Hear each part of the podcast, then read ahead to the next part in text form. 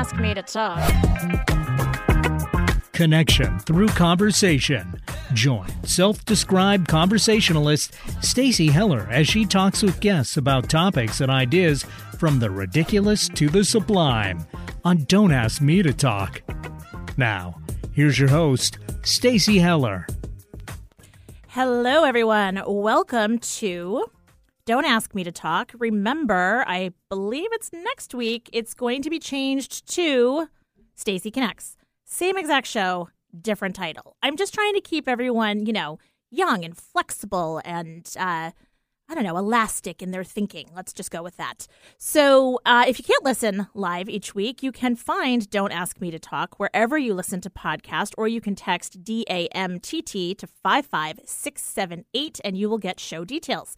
If you would like to connect, if you have a comment or a question, the number to call into the studio is 425 373 5527. You can also find me through my website, stacyconnects.com. And I would like to welcome my guest today, Brian Keene. Hello, Brian. Good afternoon. I am very excited to welcome you to the show. We were introduced to each other through our mutual friend, Dan Perdue. Shout out, Dan. And I was saying before uh, we went on the air that he knows all these interesting people. I feel like he needs to be like a guest booker or something, right? It would be good. That's a good plan. I know. So, you know, he's a man of uh, many talents. And uh, the start of my show, when I say from the sublime to the ridiculous, I feel that kind of encapsulates Dan as well. Uh, so, the thing that I want to talk about today in my brain dump, first, of course, let me say hi to mom and Lee and Diane. Uh, Brian, you may not know this, but my mother uh, is, and her two friends, Lee and Diane, and she's got some other friends as well that listen to the show, and they are part of the tens of listeners that I have. So, right, exactly. And um, so, hi, mom. And I hope you had fun at Wendy's today. Uh, she and the gals every week take somebody new to Wendy's to uh, show them the features and benefits of the senior menu. That's right. Who says there's nothing to look forward to when you get older? You can look forward to a junior hamburger and a free soda. Yeah. So, anyway, uh, not sponsored by Wendy's, but honestly, should be. Okay. So, I am going to share something with all of you and before I share this, I want to give a PSA about anxiety so I can make myself clear. So, anxiety is not a funny thing, it's a very real thing. Uh, and so, when you know having an anxiety attack, it's not funny. It's a very real spirit experience for people that suffer from it. Uh, some people describe it as uh, feeling akin to almost like a heart attack.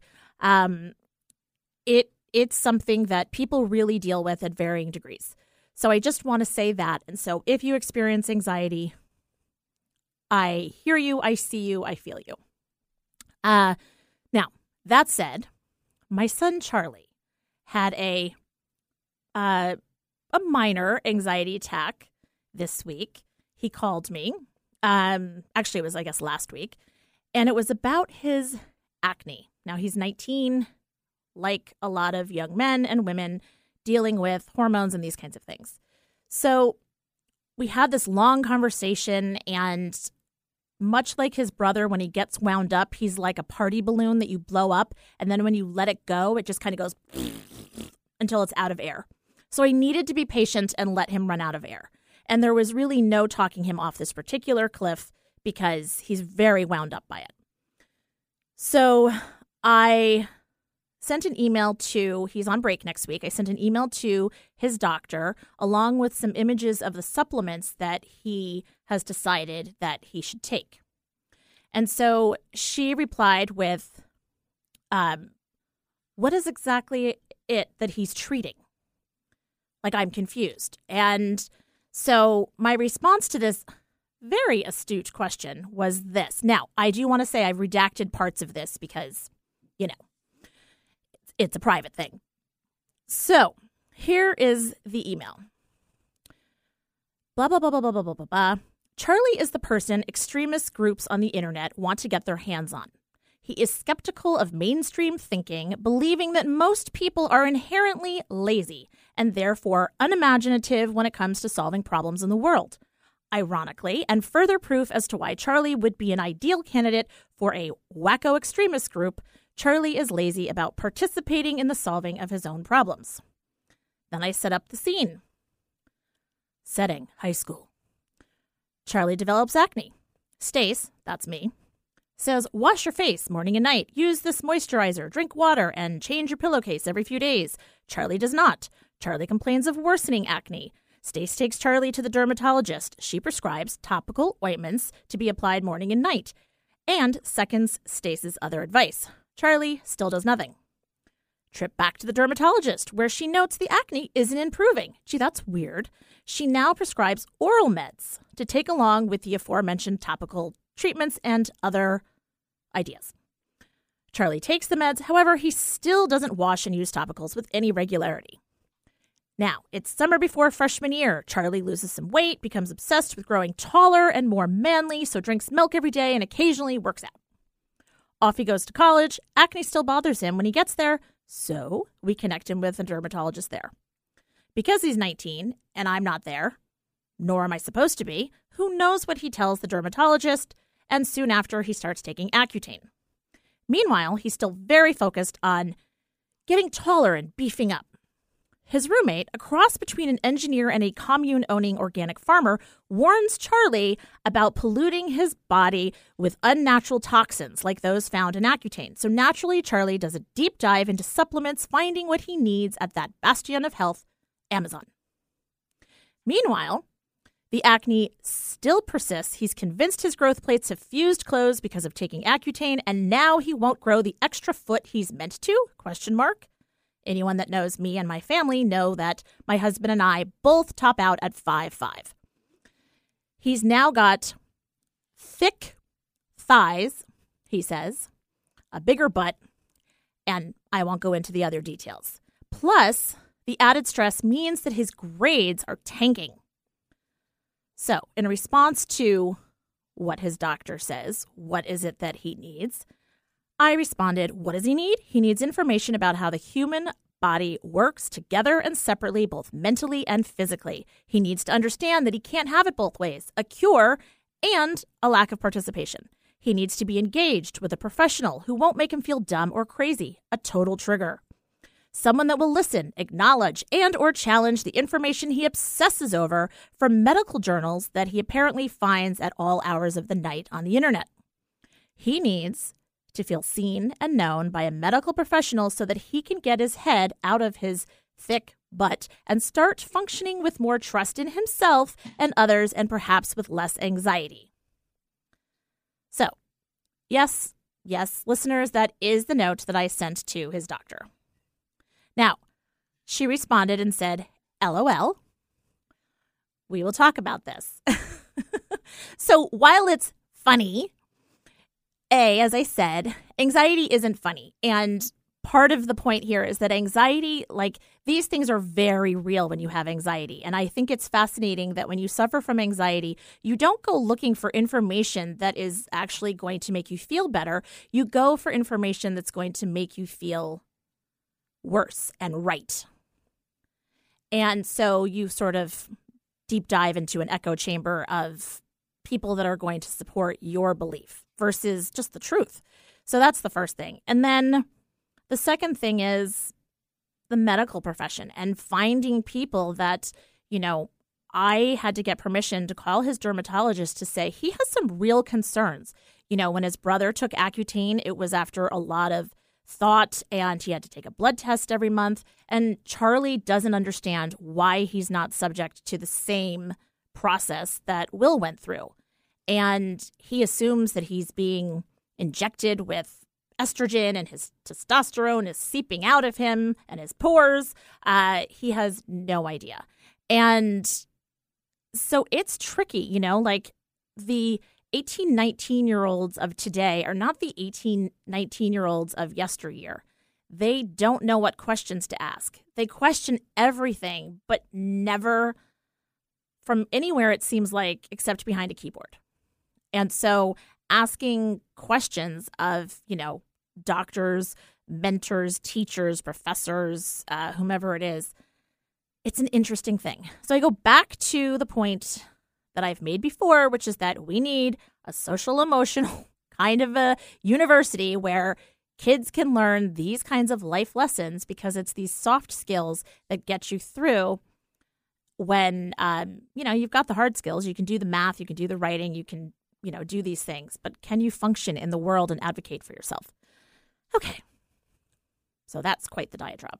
Um, now i will then follow it up with my stacyism which is i read uh, I had a meeting last week, and in the meeting, my BNI meeting, I was teased for talking a lot. Hello, this show is called Don't Ask Me to Talk. So obviously, they are, well, not obviously, but they are a group of people that love me, support me, know me, and they mean no ill will at all about the fact that I talk all the time. That said, when enough people say something, you kind of have to take a moment to pause. And so I was looking for something about, you know, people who talk too much. And many of the the quotes about people who talk a lot, it's like, you know, God gave you two ears so that you'll listen um, twice as much as you talk, and all those kinds of things. And I found this one that says, One who talks too much makes the most mistakes. And so I just want to say, does that mean that I don't learn? And sure, I talk a lot and I need to make sure that I listen. And maybe I don't always just listen with my ears. Maybe I listen in other ways. And while I very often make it about me, maybe making about me is a way to engage other people and to create a common denominator of something to talk about with random people. And I do think that I am happy to make mistakes. I am happy to not get it right, to fumble. Uh, because I do learn from it. And so in this particular instance, I think what I've learned is that it's not a mistake for me to talk as long as I am listening. Uh, so there. Okay. I'm going to take a break. And then we're going to come back and I will let Brian get a word in edgewise so that people cannot uh, tell me that I don't allow other people to talk. So keep listening to Don't Ask Me to Talk, soon to be Stacy Connects. Hi,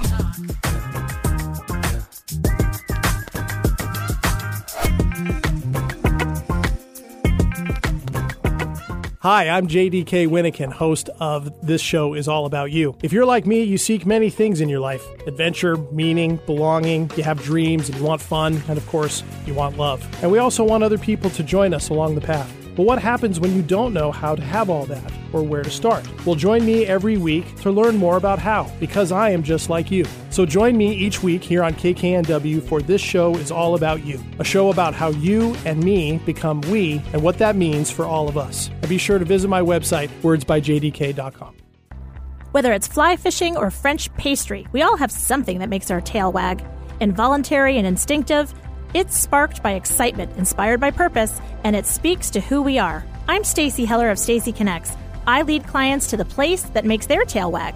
As a creative director, I bring ideas to life. As a podcast producer, I give ideas a voice. Stacy Connects. It's my superpower. If you want to connect with me, Stacy Heller, go to stacyconnects.com.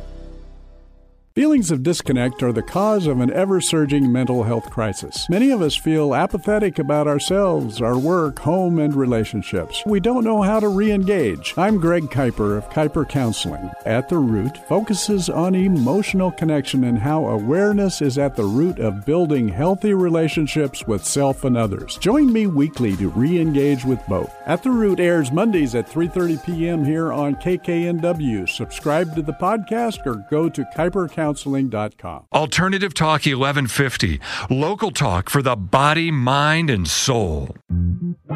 Don't ask me to talk. Welcome back to Don't Ask Me to Talk. I am here with Brian Keene, and we started having a conversation during the break, and then, of course, ran out of time. So, Brian, share with uh, listeners what you were saying. Well, the, that quote, the people who, who talk too much make the most mistakes, right? So this gets into what statisticians might call type one and type two errors if you're a nerd. and I am. But what if what if you were you sh- should have spoken up, right? You had the answer somebody needed, and you didn't speak. That's also a mistake, right? But that quote doesn't measure that mistake. It's only measuring the visible mistakes. It's like uh, you see this in business where marketing people mail out stuff and they look at the response rate, but what they can't see is the irritation rate, right? The people who are so mad at the marketing material they never come back because they never get that feedback loop. Same kind of thing, right? So I don't, I don't like that quote one bit. I, I think it's, uh, it's, same. It, so, it yeah. definitely is something that, you know, when I was looking up things about, uh, you know, uh, people who talk too much, and it's just every quote was just about, you know, basically like, shut up, stop talking. And, you know, what if there's a purpose to it? And I fully admit, just so we're clear, and I'm sure my mother is listening, she's already through one scotch, maybe pouring a second, and she's thinking, no, but seriously, she talks a lot. Um, and so there is something to that. I just, you know, maybe people that are talking a lot actually have something to say. And because nobody listens, they're like, you know, you never know. You, you need a straw to stir the drink, right? You, you don't want to go to a college party with acne covered friends and no one talks. It's just awkward. yes. So, okay. So, first question that I have this is like hard hitting journalism here. Uh, duck left. Yeah. Is that like a a boxing term? It is not. Uh, I am a golfer and I'm not necessarily a very good one. And so I hit what's called a duck hook, which goes left. And ah. so years and years ago, I needed an email address and uh, I grabbed that one and it's kind of stuck with me. I love that. I was like, okay, there are so many different things that this could be because you are a uh, you are a very witty man and i just was like oh, okay is this like he's sparring with somebody is like you know is somebody a bad driver like what's going on i mean i meant the face looks like it's taken a few punches but no not a fighter okay so that's my hard-hitting journalism uh, mm. so what did you think about the charlie story uh you know being 19 is kind of hard right? so we're all uh, I mean, it's better than being 13, right? 13, you walk into the cafeteria, people laugh, and of course, it's about you. So 19, you're beyond that, but now you're trying to build kind of adult relationships and, and appeal to the opposite gender and so on. And it's really easy to get stuck inside your head inadvertently when you're doing that. And, and what's right and what's normal and what a thing's supposed to be all becomes kind of relativistic. And it's very hard to evaluate that when you're in it at the moment. Mm-hmm. You, kind of to, you have to kind of live through it. And then you get out the other side and go, what was I thinking? Right. Right. Um, and he's done that with some other things. I mean, he is he's the guy and there was a book about this and I wish I could remember what it was called.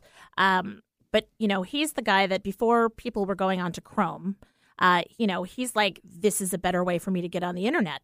Like he's the guy that, you know, is the early adopter, try it out if it makes sense. He's not going to go with the status quo. He has always been that way. He has always questioned things. And I love that about him. I adore that about him.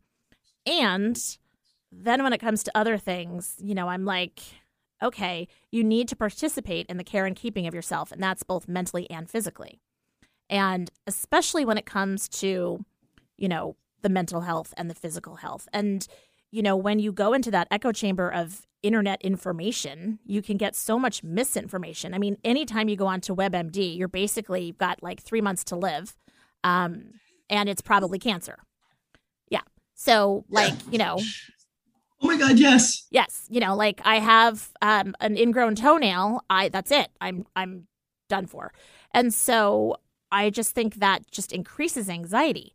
Um, now I know you went through health issues yourself. Did you yeah. have, or do you have, or did you have anxiety?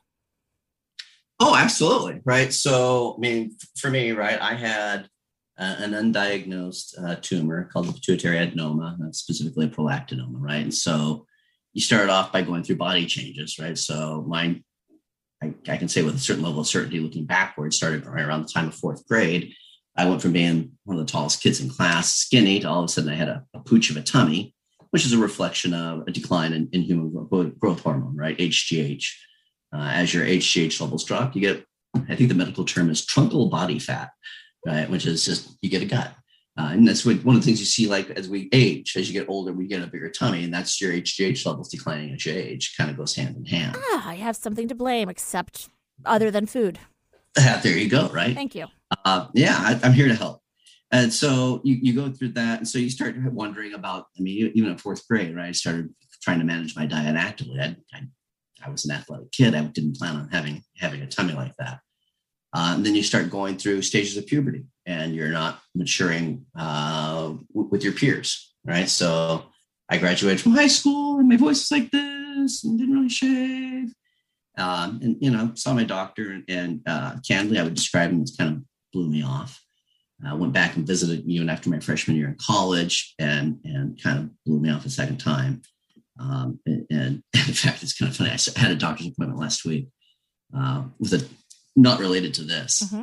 but, but the doctor I was seeing was like, he was kind of going through the background, medical background. Goes, "Wow, that guy really had to blow it." and he's like, "Yeah, he did." and he's like, "He should have picked up on this." Mm-hmm. So, so you know, your friends are furiously, you know, trying to get dates. You know, like, oh, you know, yeah, that's, that'd be great, whatever. I, you know, and so now you start questioning yourself, and oh, geez, maybe I'm gay. No, doesn't seem like a good idea. But you know, and so uh, you find all those awkward things. Uh, your self esteem starts to take a pretty big hit. Some of that is uh, organic, right? So our physical well-being is a is a form of, of self-esteem, and you don't fit in, it, you don't look right, you, you know, you don't act right, and some of it is actually chemical, right? So uh, for men, right, when you uh, you find lower testosterone levels correlates with lower levels of self-esteem, right? So there there's a feel good about ourselves when we're kind of let's say in chemically normal position with mm-hmm. these things, and so it becomes this kind of corrosive cycle I found a little corner to, to kind of go hold my self esteem. So I put all my self esteem kind of in, in, kind of intellect, which means uh, that with this tumor, I probably got better grades in college than I would have otherwise. that's that's where I park myself. Uh, but you know, you're also kind of missing out on other components of life at the same time. But but you know, that's that's kind of how it goes sometimes. You know? Right, right. Different, so different people, different medical conditions. Apparently, this was mine. Right. So then, uh, so you go through that, and then yeah. at what point, sort of similar to, you know, as again, as I'm, as much as I'm teasing, I'm not teasing Charlie. That you know, there's there's some concerns where there are the outliers that are like, what is going on, and yeah. you're young and you just know that something isn't right. So, yeah. who's the person that finally said, "Wow, you might be onto something"? Uh, so it was my, I had a general practitioner. I was um, well into my 20s. Uh, I got mononucleosis. And so I was in getting treated for that. And I was like, you know, I have been going to the gym five days a week in the morning before work, getting up at 5.30, lifting like a maniac with my best friend from college. Um, uh, and I cannot bench press my body weight. And so something just doesn't seem right, right? I'm not responding. And he goes, yeah, it could be, you know, you know, he kind of looked me up and down. Yeah, it could be. So drew some blood and, and yeah, my, like my testosterone level was, was uh, awful. And so he, at that point, he sent me off to a specialist. Uh, so to an endocrinologist in uh, Bellevue, uh, Dr. Brad Wallum, who unfortunately is no longer with us. He, he passed away a few years ago. Uh, but he, he, he, kind of looked at the first number and, you can see kind of the his eye. He's like, I know what's going on here. So we, we do the, the full blood work and it comes back with what he expects to see and then you go do the mri and and yeah there's this giant by this time it's a fairly large mass in my head um, these type of tumors is kind of for reference they're they're typically non-cancerous mine was non-cancerous and they're very slow growing right so it may have started growing when i was in fourth grade but even by the time i was in my 20s it's not like it engulfed my whole head it was large it was uh, uh, two and a half centimeters by three and a half centimeters or so so you're a little you know about three quarters the size of a golf ball or so and had completely engulfed, you know, my pituitary and growing into an area there called the cavernous sinus, but it was still manageable and treatable at that point. Wow. So, yeah, yeah, it's it's wild. Wow. So then I imagine that um, you know, you have the tumor removed, I'm guessing. Mostly.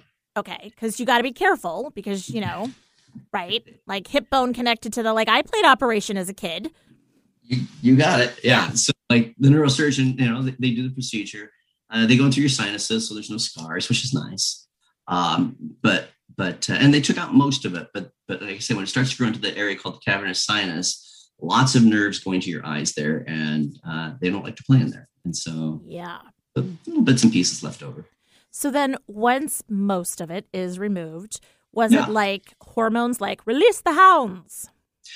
So yes, right. So uh, pituitary is destroyed. So all hormones are are replacements. Um, uh, so you take artificial, uh, you know, hormone replacements, and within about, I'll say, 48 hours of my first testosterone injection, right? Uh, yeah, I was I was kind of out at the bus stop looking for anyone who wanted to dance, um, right? So I like that phrasing. yeah, uh, it's like uh, I went I went from yeah, you know, it'd be, be nice took your top off or whatever to you know, yeah, you're, you're kind of uh, yeah, you, you look like a bad character in the background of a movie, right? So it was it was horrendous. It, it took about a year to kind of adjust to having normal levels. Right? Imagine kind of doing puberty in about a 48 hour window, and, and there you go. Yeah. Wow. Wow. So this kind of ties into my whole thing about understanding the body and then the whole, you know, the physical aspects. And like I said, you know, hip bone connected to the blah blah. Yep. Um, and then also the the mental side of it and how these things just continue to like dovetail together. Yep. They, the things do tie together really neatly, uh, more more than I would have expected. Even like I said, some goes back to just normal reaction to normal hormone levels are associated with higher levels of self esteem, and yeah, my demeanor changed. Um, um, my candidly, I kind of went through a bit of a personality change. I mean, nothing significantly different, especially if you'd known me when I was young, right before the tumor kind of.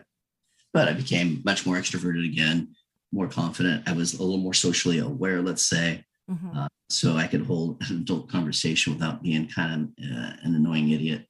Um, and so, I mean, and so, yeah, seriously, oh, I, I look back at some things I did when I was like 20 or 24, 25, even. You're like, ah, I mean, we all have some of those. We all have some of those, but I, I was packing some extra. Well, and I imagine that, you know, the intellect piece that you developed, because that you could develop, you Yeah. know, that, you know, intellect is power, right? And using it for good or evil, as I like to say, um, you know, Charlie is a lot like I am. I am, I am a masterful liar.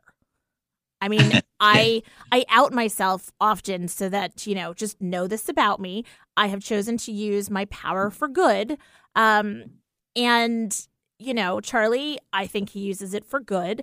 Um, but you know, some of these these things that you have and that you develop, like intellect, you know, it can be then a way to um, to express dominance, or you know, like, hey, I'm smarter than you. You know, um, you may kick sand at the you know the guy at the beach, but you know what? That guy that's at the beach like owns the beach. You got it. Yeah, that's pretty much spot on.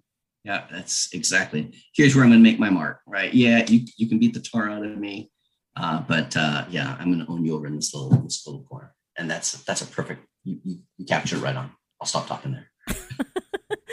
Um, now, is this something that is genetic? It is not genetic.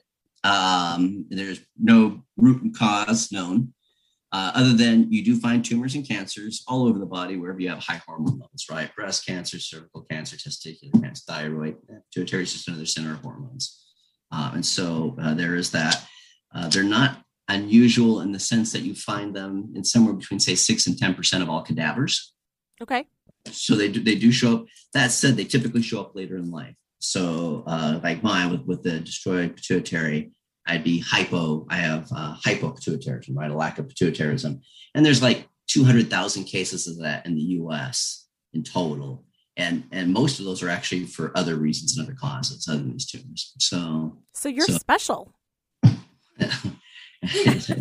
my, my mom says i am so Well, then uh, a mother's usually always right when it comes There you to go. their kids. there Um, you go interesting. So, did that impact uh, then, uh, like what you do or your approach to what you do? Then, because you know, I I believe that who we are personally impacts uh, what we do in terms of our career and professionally. And so, did you find then a change in that as well? Uh, so yeah, so I was in uh, financial services at the time, and I was I was an analyst. Um, and I and it's kind of funny. I'm in corporate finance now, so I'm still in the same area, but I manage people now. I'm, i look kind of more at projects. I'm more big picture. Um, where you know when I was diagnosed, I had my numbers and the details, and and you know you didn't let me out of the house too often, so to speak. It's like you can meet certain clients, but other people we prefer you didn't talk to. Um, and so, um, so some of that change is kind of funny uh, because, you know, as an example, within my, my company, last couple of companies, I'm considered, you know, premier at building relationships. And people who worked with me when I was 24, 25 would uh, kind of shriek at that notion. Right. so, so, so yeah, lots of things do change. You change how you orient and how you, you know, how you add value in your, in your job, right? Uh, all that, yeah, all kinds of adjustments. And, and some of it's instantaneous. A lot of it's evolutionary in nature. Sure. Well, you know, it's building. Um, you know, you didn't have that opportunity to have that foundation, so you're building a. It's like you're adding an extra leg to the foundation, and you know, kind of building it pretty quickly. And um, it's amazing the difference that can happen when you look up and out into the world. And yes. you know, even if you're an introvert, um, you know, to challenge yourself to look up and out into the world. Um, you know, you can pick where you want to go and where you want to interact and everything. Uh, but it's, you know, the confidence and the anxiety, and, you know, and some people have um, issues that they deal with with these things, but it makes a huge difference. It, it totally does. Yeah. It makes life way easier when you know you're at least starting from a baseline normalcy point of view. Yeah. Wow. Okay. Um, let's take a quick break and then when we come back, we're going to talk about other things too. That's right. Uh-oh. You're no one trick pony. Uh, we will be right back with Brian Keene. You're listening to Don't Ask Me to Talk with Stacey Heller.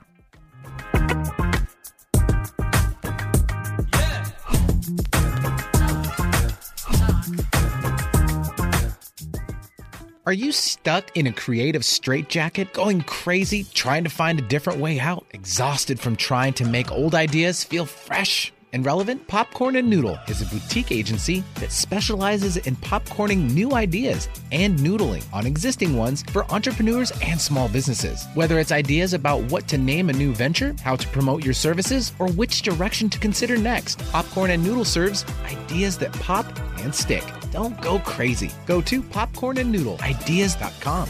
Creative solutions. Serve daily. Stacy Heller is many things. Entertaining, yet enlightening She's a talk show host channeling her inner Fallon. Like Winston Wolfe, she's a fixer who gets things done with style. Practical, like Dr. Ruth. Stacy isn't afraid of the uncomfortable when searching for answers.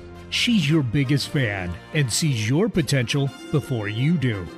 Most of all, Stacy Heller is a synapse who can connect impulses and ideas about your business and yourself into possibility. To connect with Stacy, go to stacyconnects.com. Stacey connects. It's her superpower. Like us on Facebook, facebook.com slash 1150kknw. Don't ask me to talk. Welcome back to the show. I am joined today by Brian Keene. We have been talking about uh, the fact that Brian uh, had to navigate a pituitary tumor. There's a bigger, longer name for it. However, I'm I'm adenoma. Pituitary yeah. adenoma. Yeah, that one. Um, yeah, there you go. However, as I mentioned, there is so much more to this man, and one of the things that I did not miss is you talking about your golf game. Now, oh yeah, I have to tell you that I grew up in a household where my uh, my paternal grandfather played golf. My dad played golf.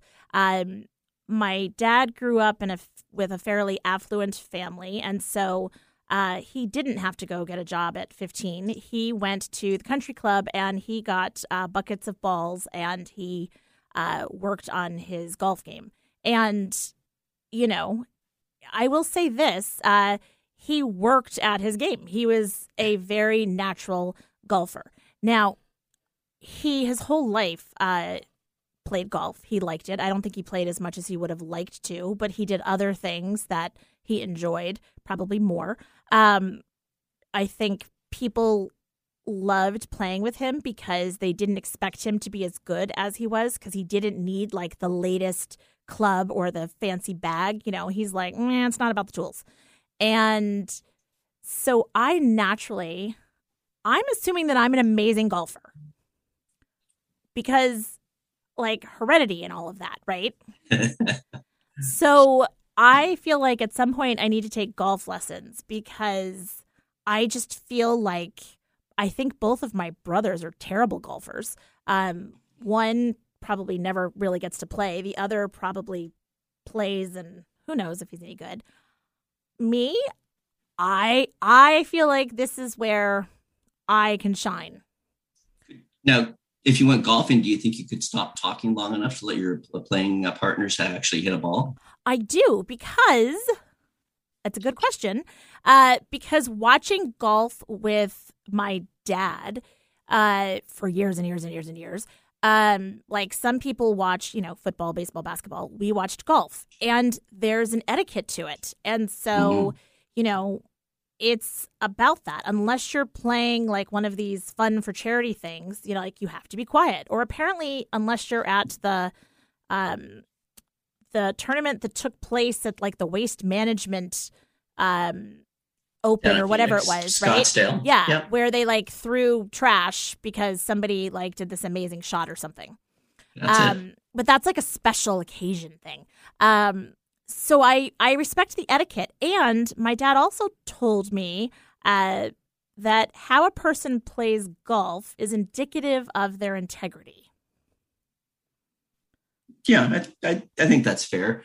Golf is very much a game where that's self officiated, right? I mean, a golf course is huge. It's 150 acres plus or minus, and you're often separated by 40 or 50 or 60 yards. So if you wanted to cheat a little bit, it's pretty easy to do mm-hmm. um, your golfers. And so, yeah, as a measure of what kind of character you have, I'd say golf's better than most games at kind of identifying that. Right. I feel like this would be a good game for like, you know, if it's the classic, you know, who's this person you're going into business with, or who's going to marry your child. Uh, you know, let's go play golf.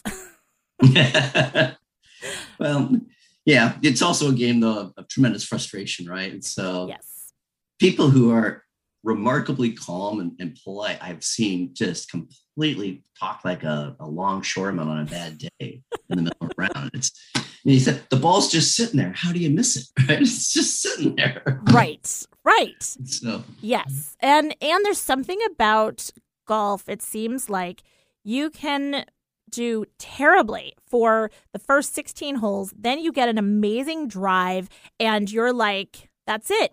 And then it like it triggers some addictive property in your head that you're like, oh, I got this. That's what the problem was. And then the next three holes you tank and or two holes you tank and like and then you end up at the air quote 19th hole. Correct. Yeah. When in doubt, the 19th hole solves all. But yeah, it's it's sometimes it's only one or two holes in a round that that you know you hit what you were trying to hit. And but you're like, uh, okay, I can build off that. I can build off that. And yeah. so it's an enticing game uh, right? Because there's always one good shot. There's a handicapping system, so you can play against anyone, right? You know, try try to play against somebody who's a much better tennis player than you. There's there's no match. Right. It just doesn't work, right? So uh, that's kind of a very obviously a very social game. It takes over four hours to play around, and you're only hitting the ball for about 10 minutes of the time, right? right. So you, you got to fill the time with something. That's why we bring you along. Oh my gosh, I could have a mobile show. I could be in the oh. cart. You'd be money. You, yeah, boom. Okay, I will say that somebody told me that I should do a sports casting type podcast where I sit next to somebody that actually knows what they're talking about. And then I give the commentary that, like, those of us that are not into the sport are paying attention to. okay. right? Like, what is he wearing? Like, I don't understand. Why are his, like, you know, why are his socks up and his aren't? And, you know, all those important questions. Okay. I think that would, there are a lot of sports that, you know, I, somebody recently introduced me to rugby. Uh, uh, at, at, oh, there's a whistle. I don't, you know, how are the rules in a game where you just smack the crap out of each other on a on a pitch, but apparently there's a number of rules. It is like that is a very violent sport. That and That's hockey. Oh, hockey. Oh, yeah. The funny thing is, both hockey and rugby, though, right? More so than, let's say, NFL football or, or even games like baseball, man, games are really high honor, right? Uh, you know, the rugby's been described as a thug's game played by gentlemen, Mhm. right? So there are certain traditions and honors, and you don't do this to the guy when he's in that position, right? And, and hockey the same way. They'll get in fights. And then after the after they fight each other, like congratulate, yeah, that was a good scrap, good one, right? Right. It reminds me of the etiquette around a duel, right? Yes, yes. Right? Perfect. Yeah. And yeah. it's like, you know, so here's the rules of engagement. And like, you know, it's everything personal and nothing personal. And like, bam, that's the way it goes. and over the end. Yeah, it's uh, hockey would be fun. Yeah, you should go do broadcast a hockey game. Oh, I would love that. I'd be You like, would kill at that. You would kill at that. and then I'd want to interview the players and be like, so how many fake teeth do you have? And, you know, show you. Right? Exactly. And they'll just take out all the various pieces that they have. And exactly. I mean, and then, oh my gosh, and then I could get a sponsor for them. I know a dentist. I mean, this would be amazing. Oh my gosh. I. I think I'm going to need to pursue this. I have too Yeah. many ideas and too little time. Um, so, what are the other things that you dabble in? Uh, so um, I, I I play in the kitchen more than the average person, so I like to cook. Um, I, Anything in particular? Uh, I've had people over recently for my pizza. I've, I've worked out how to make a pretty pretty good pizza, pretty good Neapolitan pizza at home now. Okay. Uh, so I play around in Italian flavors a lot, um, a little bit in Mexican, right? Like I'm working on perfecting tamales. And- Okay, now Mexican like Tex Mex, Mexican like West Coast Mexican, like actual Uh, Mexico Mexican. So I'm, I'll I'll say somewhere be- between uh, West Coast and Mexican Mexican. right? Okay. So go go find a Rick Bayless recipe, right? So, oh, yeah. You you're familiar with Rick? So we go down into Oaxaca where they have these peppers that you can't find anywhere in the world ever. But here's the recipe if you get them. Right. So, I remember I worked actually at a gourmet food store um, after uh, Pete and I were married and before we had kids, although Annie was born while I worked there. And it was a gourmet food store, and uh, one of the silent owners uh, was Paul Newman. And next to it was a uh, kitchen store, and they had a spot where in the back where they would do cooking classes. And so I got these opportunities to be a sort of sous chef of sorts with various people, like with Bobby Flay. And fun. oh my gosh, it was so much fun. Um, and you know, some other folks that you know they'd have their cookbooks, and so there was such an assortment of cookbooks, and you know we would try things all the time. And uh, it is in fact thanks to one of the chefs that came in that I now like a roasted Brussels sprout. Before that, they were just little cabbage heads. so what do they do to the Brussels sprouts to make them magical for you? Uh, it is the char and the but with the roasting, it's the bit of glaze, and if uh, it's a balsamic, that Yep. adding that to it, and so it flavors the the sourness almost, and then that char just adds a whole different level of taste and obviously texture. See, I mean, that's the thing I like about Italian cooking, right? They got some ingredients over there: balsamic, Parmigiano Reggiano, uh, prosciutto ham. Where if you take that and you add that to whatever you're cooking, so oh, this is amazing. What's the secret to your salad? Well, I put Reggiano on it. I put twenty dollar pound cheese on it, and it's magic. Oh yeah, it- there's something beautiful about you know. It's like we caught a sardine, we grilled it. Here's a lemon and some basil. Have a glass of wine. That's food. It's it's simple and, and delicious. It's like I've got good ingredients. Don't screw them up. Right. It's it's interesting. Uh, so Airbnb, I don't know if you do this uh, or knew this. They, um, I don't know if it was pre-pandemic or if it just was response to the pandemic. They started doing Airbnb experiences, Oh, and we found out about this. And so my husband was like, "My parents would love this because you're doing a remote experience, and so you can book something. It could be, you know." tea with somebody in England. It could be a Japanese tea ceremony from some, with somebody from Japan. So we did this not for my mother because she hates to cook, uh, but with my in-laws who love to cook. And so the first class that we did, it was making um, manigot with uh, the grandmas in Italy. Uh, so a woman and her mother, and they were up. You know, it's probably one in the morning, and my in-laws were in, I think, Florida. Uh, Will was in California. We were here in Washington, and you're given the list. They even gave uh, accompanying wines and like the whole thing. So we all made this amazing like bechamel sauce and Yep. uh, filling and the whole thing, and it was unbelievable. And it was such a great experience that we then this year for Christmas gave my in-laws another experience. This time making gelato.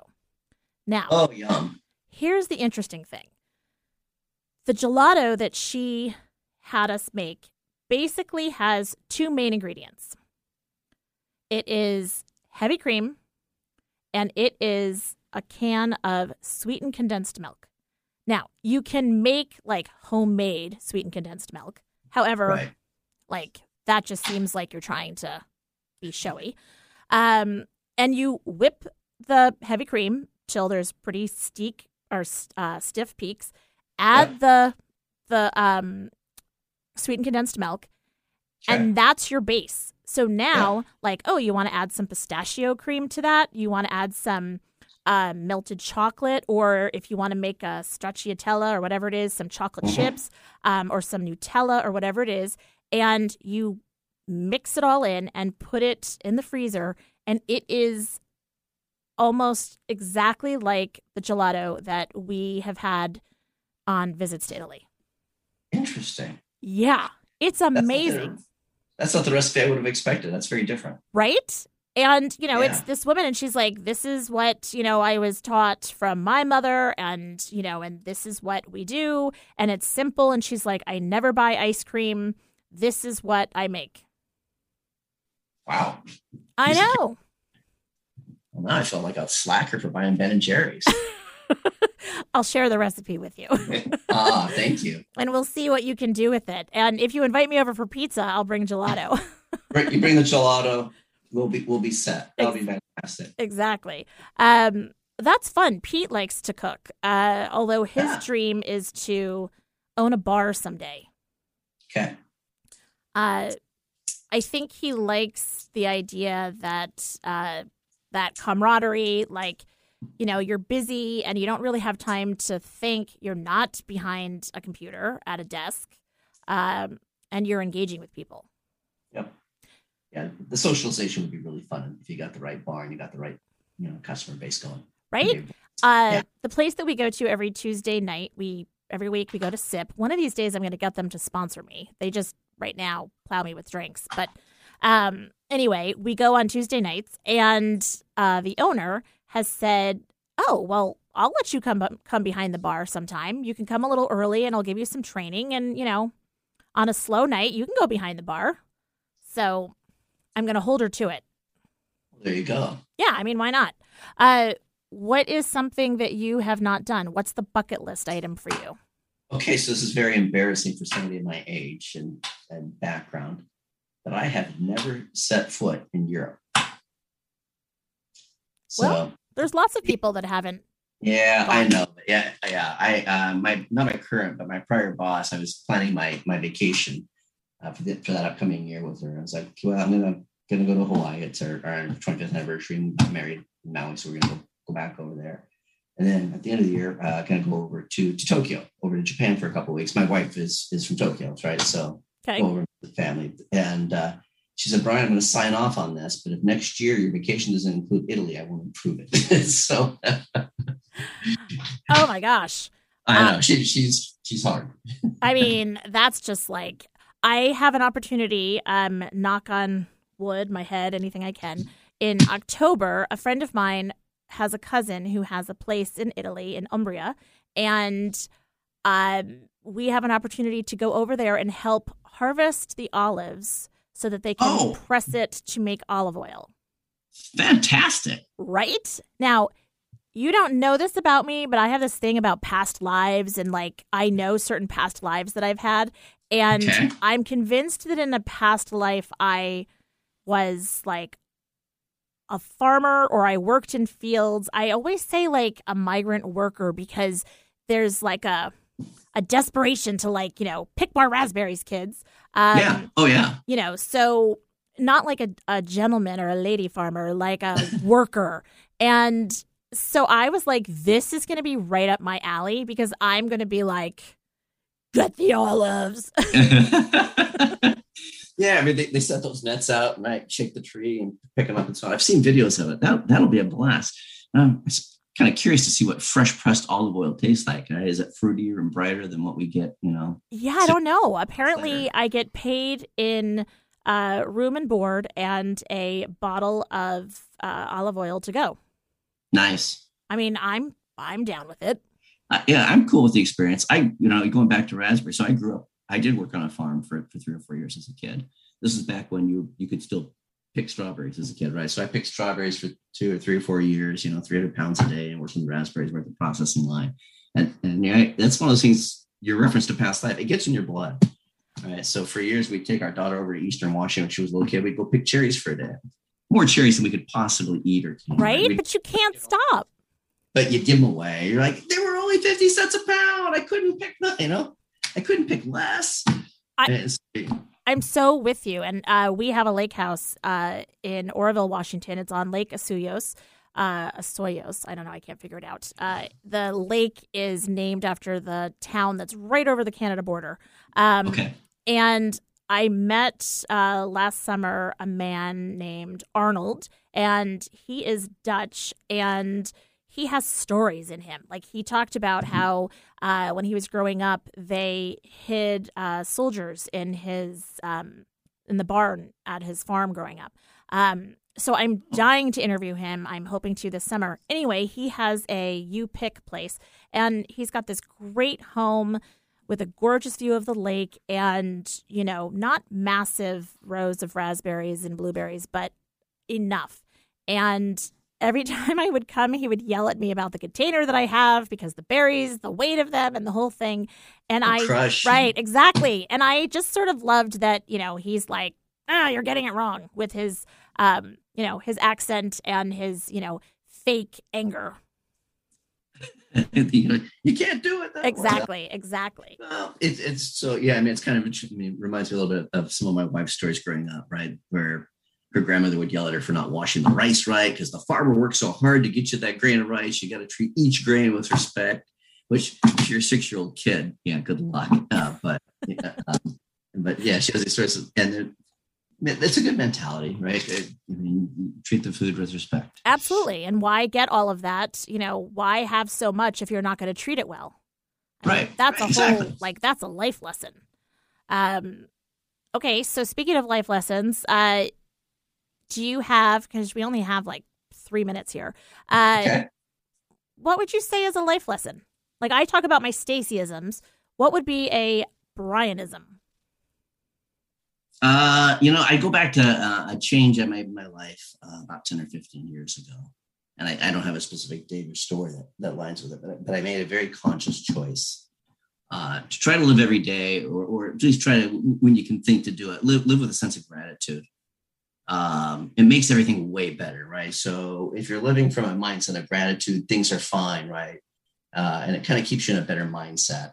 Happiness isn't a thing you have it's a mindset. And, and one of the things you have to do to drive that is, is be grateful for where you're at rather than demanding more and, and being irritable about everything. And they're trying to screw me and they're ripping me off and that's fake news and that's bad medicine. Knock it off right? Just knock it off.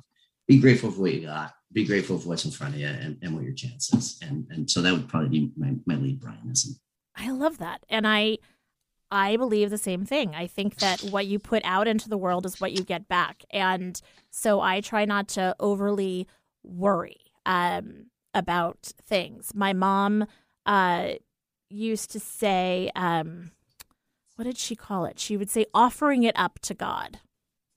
And, you know, and I have a friend that says, let go, let God. And it doesn't have to be religious based thing.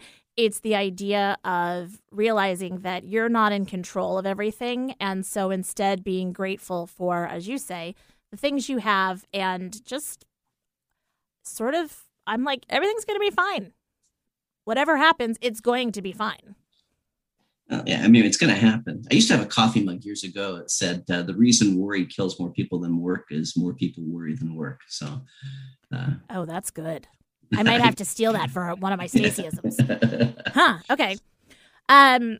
Well, we're already running out of time. Uh, Do you have any way that you want to connect with people if people want to know more about you, or are you just kind of a lone wolf? I'm a lone wolf today. Right? right. So, you know, if you've got a cause, if you need a cause, go donate to the people in Ukraine. Uh, I'll, I'll say that, but but otherwise, you know, hopefully you can find your own cause that means something to you. I love um, it. Use use that one on my behalf, please. All right. Thank you so much for coming on the show. I really love Thank chatting. I love chatting with you. Thank you also to Eric. Next week's guest is Amy Lowers of Healthstrong. Um, stay connected, everybody out there, and gratitude. It's Brian's ism. There we go.